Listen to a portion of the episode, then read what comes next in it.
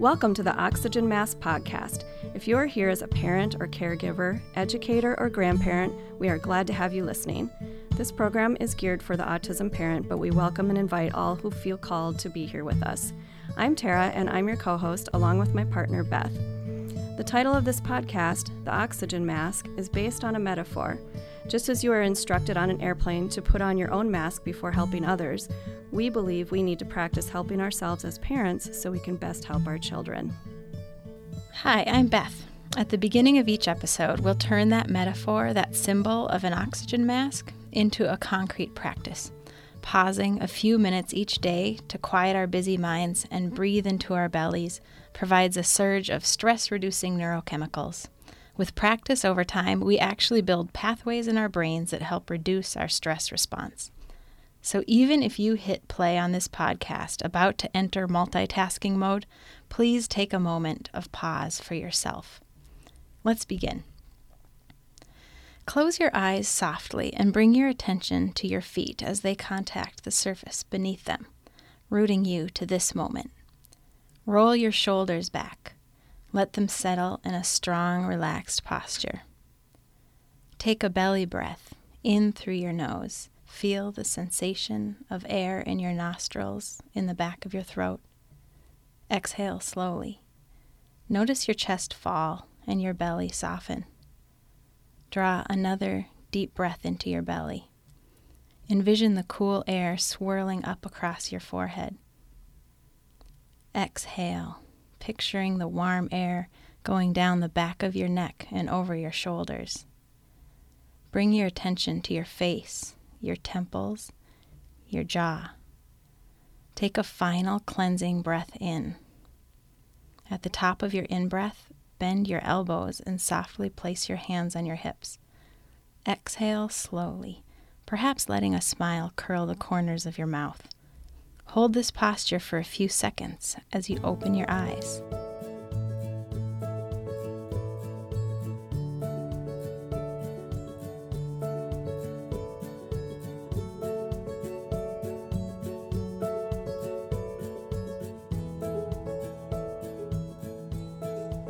Hello and welcome to the Oxygen Mask. I'm so excited for our special guest today because we get to hear from dads.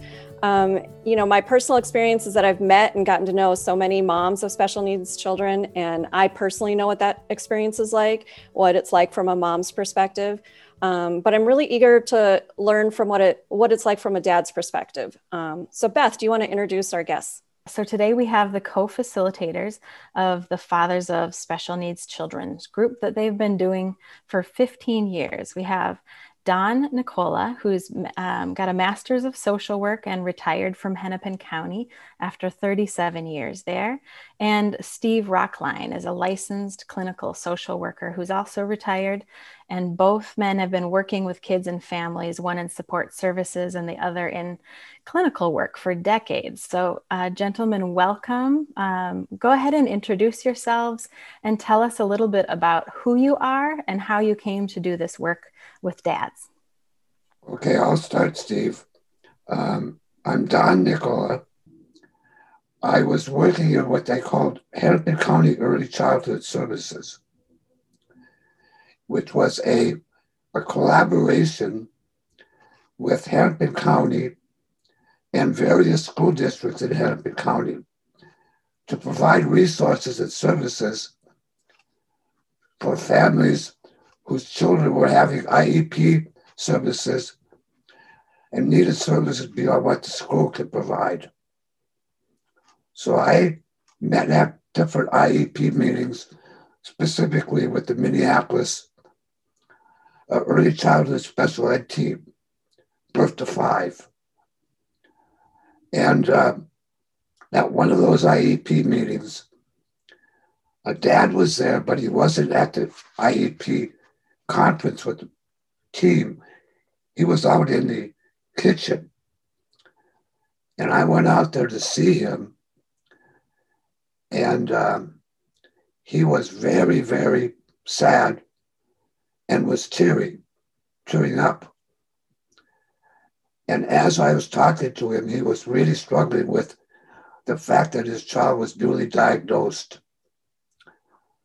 And as a result of that, I uh, got some pressure from the school too to try to develop a service of some type for this dads like him. And there was a guy in the community who I knew who worked with dads, and that was Steve Roeklein. And so I contacted him, and that's how the ball started to get to roll. So that's my story in terms of why and where I came from. Yeah, Don, thanks for that. That's very well told. That was about 15 years ago now, back in 2006. So uh, Don came to me and said, "Steve, you know, you know, we got to get a group going here. These guys are hurting out there, and uh, you know, no one's helping them. So, you know, how about you and I? Because I've been working with men, where I've been working at, at the at the social service I was at, and I said, well, sure, you know, but you know, because this goes back a little bit to the idea that uh, we feel, Don and I feel that men are underserved in so many ways when it comes to getting help. And there are two reasons for that. One reason is that men are, you know, they're they're it's you know they're like cats. You can't hurt them. You know, men don't like to be. Don't tie me down, and don't make me come into a group and then do all that touchy feely stuff. I'm being a little bit ex- exaggerated here, but that's kind of the attitude. Nah, I don't want to touch any of that stuff. So men have only themselves to be accountable for that. But on the other hand, social services don't reach out for men either. They don't reach out for men. And I, and I said, damn it, anyway, that frustrates me. So I said, that's right, Don. Let's reach out and see if we can get a group of men and blah, blah, blah. And that's how we got going. Awesome. So, um, for listeners who uh, maybe know uh, a gentleman um, or are themselves, or maybe trying to serve um, dads of kids with special needs, can you paint a picture for us of what one of your gatherings was like? The normal process of doing our groups is we would meet at Wilder School on 34th in Chicago. We got referrals from a number of different sources the early childhood special ed team ARC because they were actually co-sponsoring our group. Uh, we also got word of mouth referrals from other dads who were recruiting for our for our groups. Um, we meet only one time a month, the second Monday of the month, from six to seven thirty in the evening. We have the benefit of, until recently, teacher services so the dads could bring the child, their children to the group meeting and then have the teachers work with the children while we were going through the, our discussion group. And um, we um, typically we gather we gather after the children depart, and then Steve Steve starts the process. So you go ahead next, Steve, and talk about our process. How we, we go okay, good. Yeah. So one of, one of the key features in our success uh, has been that we've had support for childcare. And that's what Don described. And that really helps the dads come in. So I think any successful program ought to consider that aspect of it, that if dads are going to meet, they can bring along their kids and then they can you know, get a time alone together, but their kids are taken care of too if they need that kind of support. It's really a good idea. So from there, it's like, well, I've run a million you know, support groups, but again, this is an education support group, not a therapy group. And I'm used to working clinically as a therapist. So I had to really be clear in my mind that I'm doing education and support here. But that's another aspect of our group is that we are both professional social workers. So I think we bring a higher level of keenness and awareness to the situation. And that helps us to be more successful because we've worked this way before and we've got experience with it. So we've been meeting by Zoom now since last March, and we did a, we're almost a year year old now, and we've been holding together. You know, we met last evening, and now the process pretty much is just kind of people gather and we you know little chit chitter chatter. And then uh, you know you'll stop the action and the welcome. Usually there's a few little things to chat about. If we have a new guy we immediately focus on the new guy. And we we take all kind of time to ask him questions bring him in and get him into the groove. Basically we want to know everybody's narrative or story and we want them to express it. And then in that process, you know, I can assess and Don does too. And so as a group, they're pretty sensitive just how kind of where this guy is at. Men don't even know what they want when they come. They don't know. But they're there kind of on a blind faith, or their wife sent them, or some social worker referred them, or they heard through the grapevine. So men don't come in saying, Yeah, here I am. They come in saying, uh, what what are you guys doing here? You know, kind of thing.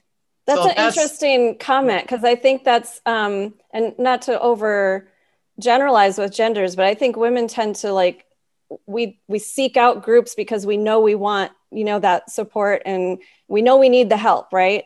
Um, so I think that's really interesting concept too because um, maybe that is makes your group even more approachable, right? Because men know it's okay to not know why they're there.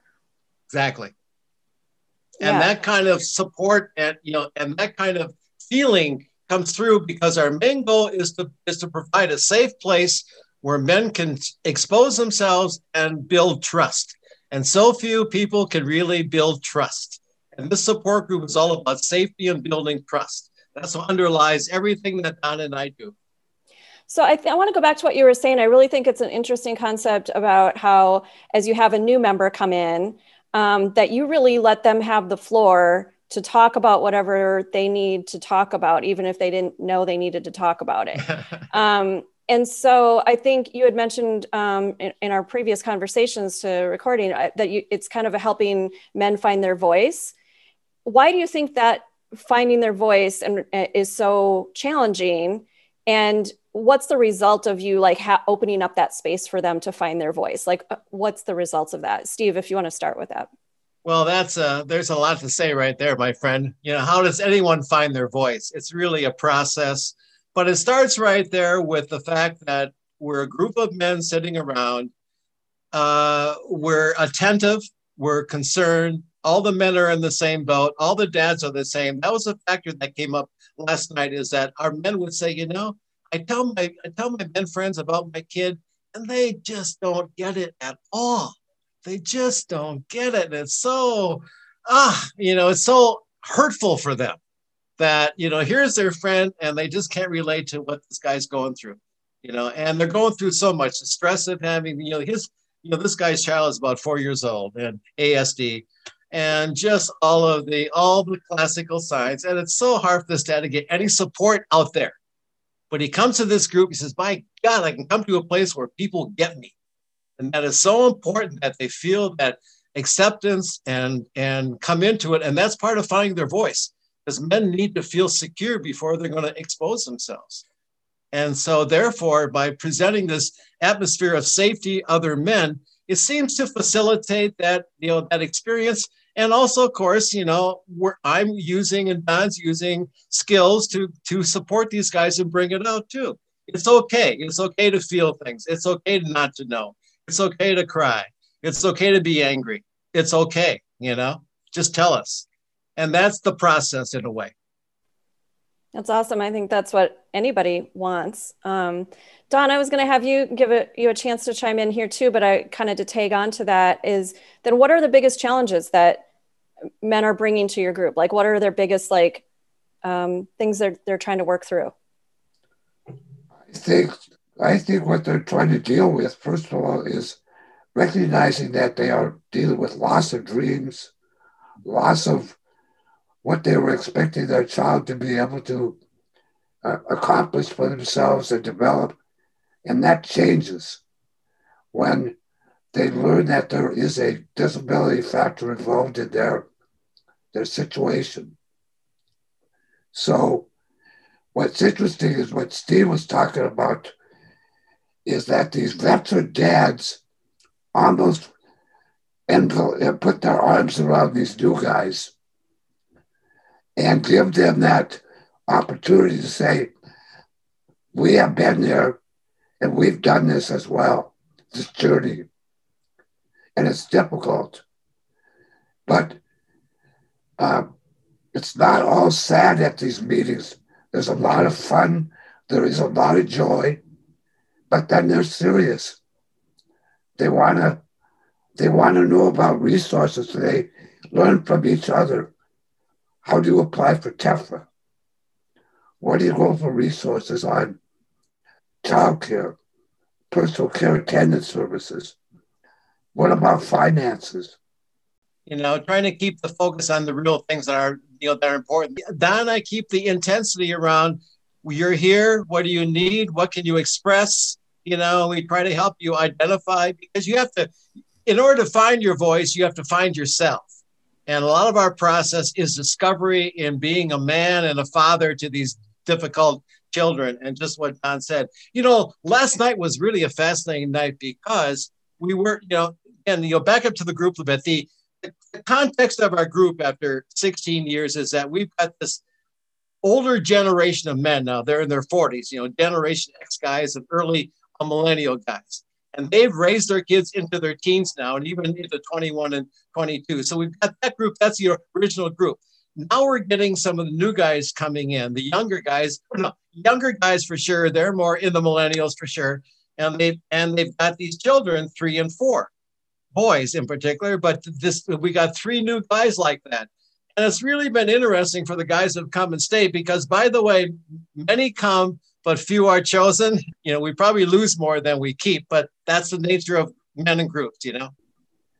One of the things that we discussed last night was if your child has nonverbal is nonverbal, how do they learn if they're ill or they have issues with respect to being sick, illness, and um, how that is how they have to be on hypervigilance uh, alert to uh, to be able to recognize my, my my child is not feeling well, and then trying to like one guy said, there's 20 questions they have to ask her his, his daughter because she's nonverbal and and is in a wheelchair. Well, and as far as acceptance of how how it is that my my life looks different than others, mm. it, that's a great example. Like, you know, I'd often say, "Why why is this so hard? Should this be so difficult?" And that's an example. Like, you have to have your antenna much more sensitive, and and so for guys to hear other people picking up on that and re- maybe recognizing it in their own kid is super really powerful and that's a credit to our group i think you know, just one last thing, and there's so many you know, things we can tell you about about this. But even last night, we had a really moment of just like a, awakening.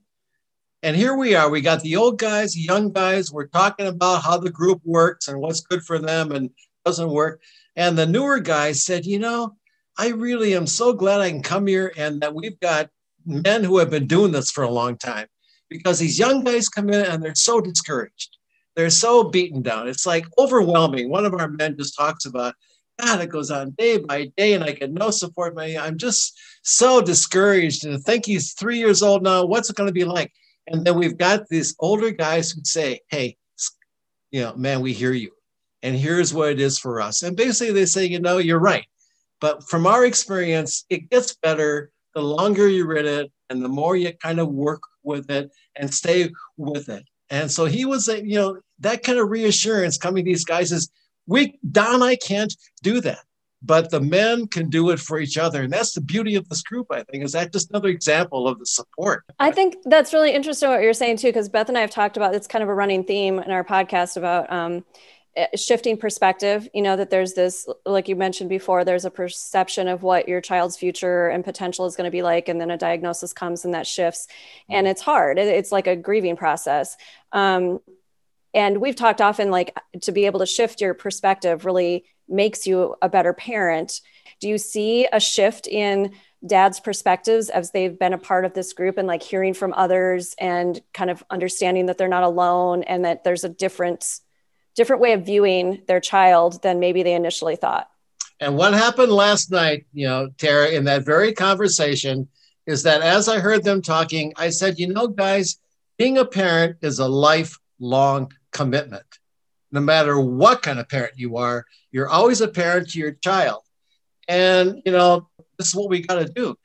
And in that process, ex- they, they talk about accepting that and knowing that And that's really helped them to cope for the future. When again, these young guys are like, oh, tearing their hair out because you know, now, you know, what do I have to look, you know, and understandably so. So it was such a so the idea that was a lifelong commitment really resonated in the group and that kind of like, yeah, yeah. And then, but still like, oh, you know? Well, I think what Steve is describing here is the resiliency that develops here. Mm-hmm. The, uh, we, we, we, I think it's, it, it's almost part of, part of a natural process that they develop that, hey, this is what you have to do, or this is what you expect to do. And you can do it. You have no choice. You have to do it. Yeah, Don. And in that process, you have to do it. That's where that puts a lot of strain on those couples because couples aren't in unison about how they should do it and what it's all about. And that's a very complicated process. But that's strain, the stress of having these kids too, is real for couples. And uh, we talk plenty about marital situations and ways to try to deal with it. And know that, knowing that they're going to occur, we try to normalize a lot of things in our group. Oh, yeah, this goes with the territory. Okay, so this some of our conversation led to this already. Um, but what strengths and contributions do you see dads naming or discovering in their family roles? Well, I also see that uh, they develop strength of being a self advocate. When they go to an IEP meeting, they go in with the idea that we want to have the contract that the school is supposed to be providing our child, that it's adhered to.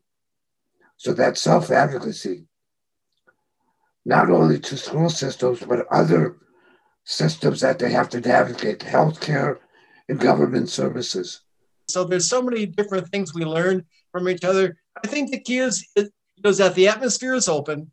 The guys, you know, bring stuff, but you know, we've had tears and we have a lot of laughs too. But it's not, it's not corny. It's not just for the hell of it laugh. You know, we're laughing at ourselves. We're laughing at how ridiculous we can be. We're laughing at the absurdity of what we're trying to do here. That's healthy in a way, but it's hard work. It really is. And I admire the families that come and do it kind of want to come full circle here because it was really interesting point that Don made to start with, like how you started this group and one of the the um, kind of pivotal moments for him was witnessing that IEP meeting and having uh, that dad off and off to the side and not a part of the conversation. And kind of what I'm taking away from all of this is like how important it is to have a voice.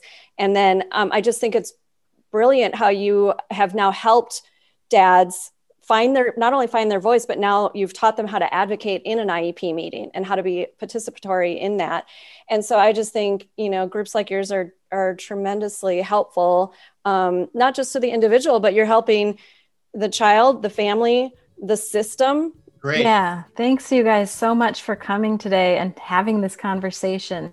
Um, how can people contact you if they're interested in the group or um, yep. want to learn more? There's a website at tcdads.org.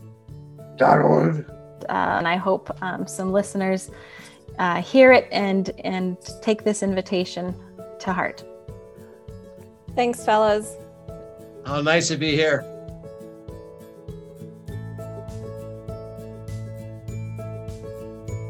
You can comment and subscribe to the podcast at Communities Engaging Autism's website at www.cea4, that's the number 4, autism.org. Share the podcast with members of your village to strengthen those essential connections. And above all, please secure your own oxygen mask before helping others.